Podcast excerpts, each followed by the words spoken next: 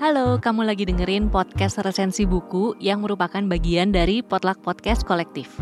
Di episode ini, kamu akan dengerin resensi buku dari teman-teman yang berpartisipasi di kompetisi podcast resensi buku 3. Kompetisi ini berkolaborasi dengan tujuh penerbit, yaitu Gramedia Pustaka Utama, Kepustakaan Populer Gramedia, Penerbit Haru, Buku Mojok, Penerbit Mizan, Bentang Pustaka, dan Gagas Media, dan juga berkolaborasi dengan Inti Megah Suara Indonesia. Selamat mendengarkan. Kamu pernah dengar istilah compound interest? Itu loh, bunga berbunga atau bunga majemuk. Keajaiban dunia ke-8 kalau kata fisikawan Albert Einstein. Misalnya kita punya uang 1 juta rupiah, terus kita beliin saham yang bagus. Nah, kita dapat capital gain dan dividen kan? Tapi si keuntungan itu nggak kita pakai buat jajan boba, tapi diri investasikan lagi. Nanti pas dapat capital gain dan dividen, ulang lagi diri investasikan lagi. Gitu terus sampai menggulung jadi banyak kayak fenomena bola salju. Ternyata, compound interest ini bukan hanya berlaku untuk investasi, tapi juga pada kualitas diri. Dengan kebiasaan-kebiasaan kecil yang kayaknya receh aja, tapi bikin kita bisa punya skill baru, mendekat, dan bahkan meraih goals yang kita inginkan. Keren kan? Hai hai, aku Intan. Kali ini aku mau mereview buku Atomic Habit, perubahan kecil yang memberikan hasil luar biasa. Cara mudah dan terbukti untuk membentuk kebiasaan baik dan menghilangkan kebiasaan buruk. Buku ini karya James Clear diterbitkan pertama kali oleh Gramedia Pustaka Utama pada tahun 2019. Tebalnya 340 halaman, FYI aku baca buku ini di Gramedia Digital. Bukunya berkesan banget buat aku karena secara detail menjelaskan tentang kekuatan dari kebiasaan-kebiasaan kecil. Kebiasaan yang mungkin aja kita pandang sebelah mata, tapi ternyata bisa membuat mimpi-mimpi kita jadi nyata. By the way, siapa nih yang termasuk tim hobi bikin resolusi tahun baru? Tahu gak sih, kalau menurut artikel yang aku baca dari Psikologi Today, ada 74% dari kita-kita ini yang mencanangkan resolusi tahun baru. Tapi mostly udah ngelupain resolusi itu sekitar 2-3 minggu setelahnya. Astaga, setuju atau enggak nih? Hmm, walau berat, tapi aku mesti setuju deh. Karena aku juga kayak gitu. Ada sih resolusi yang tercapai, tapi banyakan yang enggak. Aduh, tapi beruntungnya aku ketemu sama buku Atomic Habit ini. Aku tuh sebetulnya tipikal pembaca yang ngebut banget pas baca fiksi, tapi jadi lambat kalau baca non-fiksi. Tapi di buku ini tuh di setiap partnya selalu diawali dengan kisah-kisah seru yang relate sama pembahasan di bab itu. Jadi ya bisa lebih paham sama konteksnya sih, apa yang sebetulnya pengen disampaikan dari bab itu. Diawali dengan kisah si penulis sendiri yang Wow, wow, bikin sesak nafas sih. Emang kalau kita tuh udah pernah berada di titik nadir, yang bisa kita lakukan ya mencoba survive, lalu pelan-pelan bangkit lagi. Terus, yang menarik dari buku ini, selain disertai dengan kisah-kisah yang menggugah, dia tuh juga menjelaskan tentang yang pertama, perbaikan remeh, tapi bisa mengendalikan hidup. Guys, dalam hidup ini tentu aja kita semua ketemu sama problem, sama tantangan, sama hal-hal yang bikin kita marah, nyesek. Tapi itu semua di luar kendali kita. Yang bisa kita lakukan ya ngatur diri kita sendiri. Kayak contoh nih dari pengalamannya penulis, ketika dia ada di titik nadir karena suatu hal, dan waktu itu kayaknya masa depan tuh wah ngeblur banget. Tapi dia berupaya mengatur dirinya bangun kebiasaan tidur yang baik, rapiin kamar biar bersih, biar rapi, olahraga, latihan fisik, hal-hal kayak gitu aja.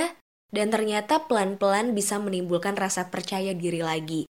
Barulah setelah itu ada semangat untuk memaksimalkan potensi diri. Perubahan kecil dan remeh itu bakal memberikan hasil yang menakjubkan kalau kita mau menjalaninya sampai lama.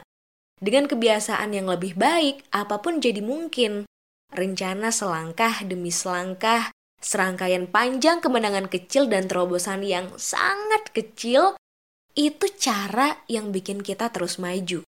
Bagian selanjutnya dari Atomic Habit ini yang menurutku nampol banget tuh di bagian ketika kita udah melakukan sejumlah perubahan, tapi hasilnya nggak pernah langsung terlihat, jadi kita gampang banget balik lagi ke rutinitas semula, iya kan?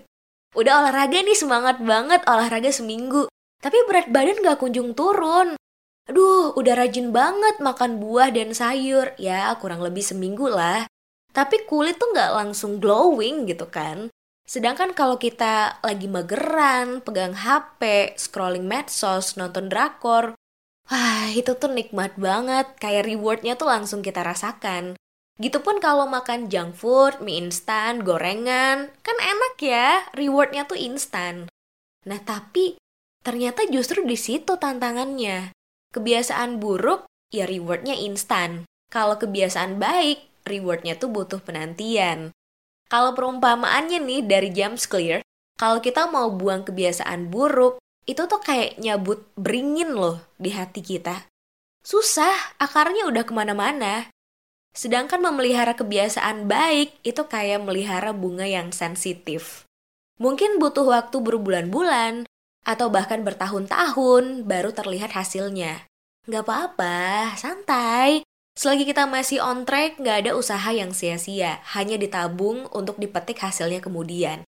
Jangan pernah lupa kalau waktu itu memperbesar margin antara kesuksesan dan kegagalan.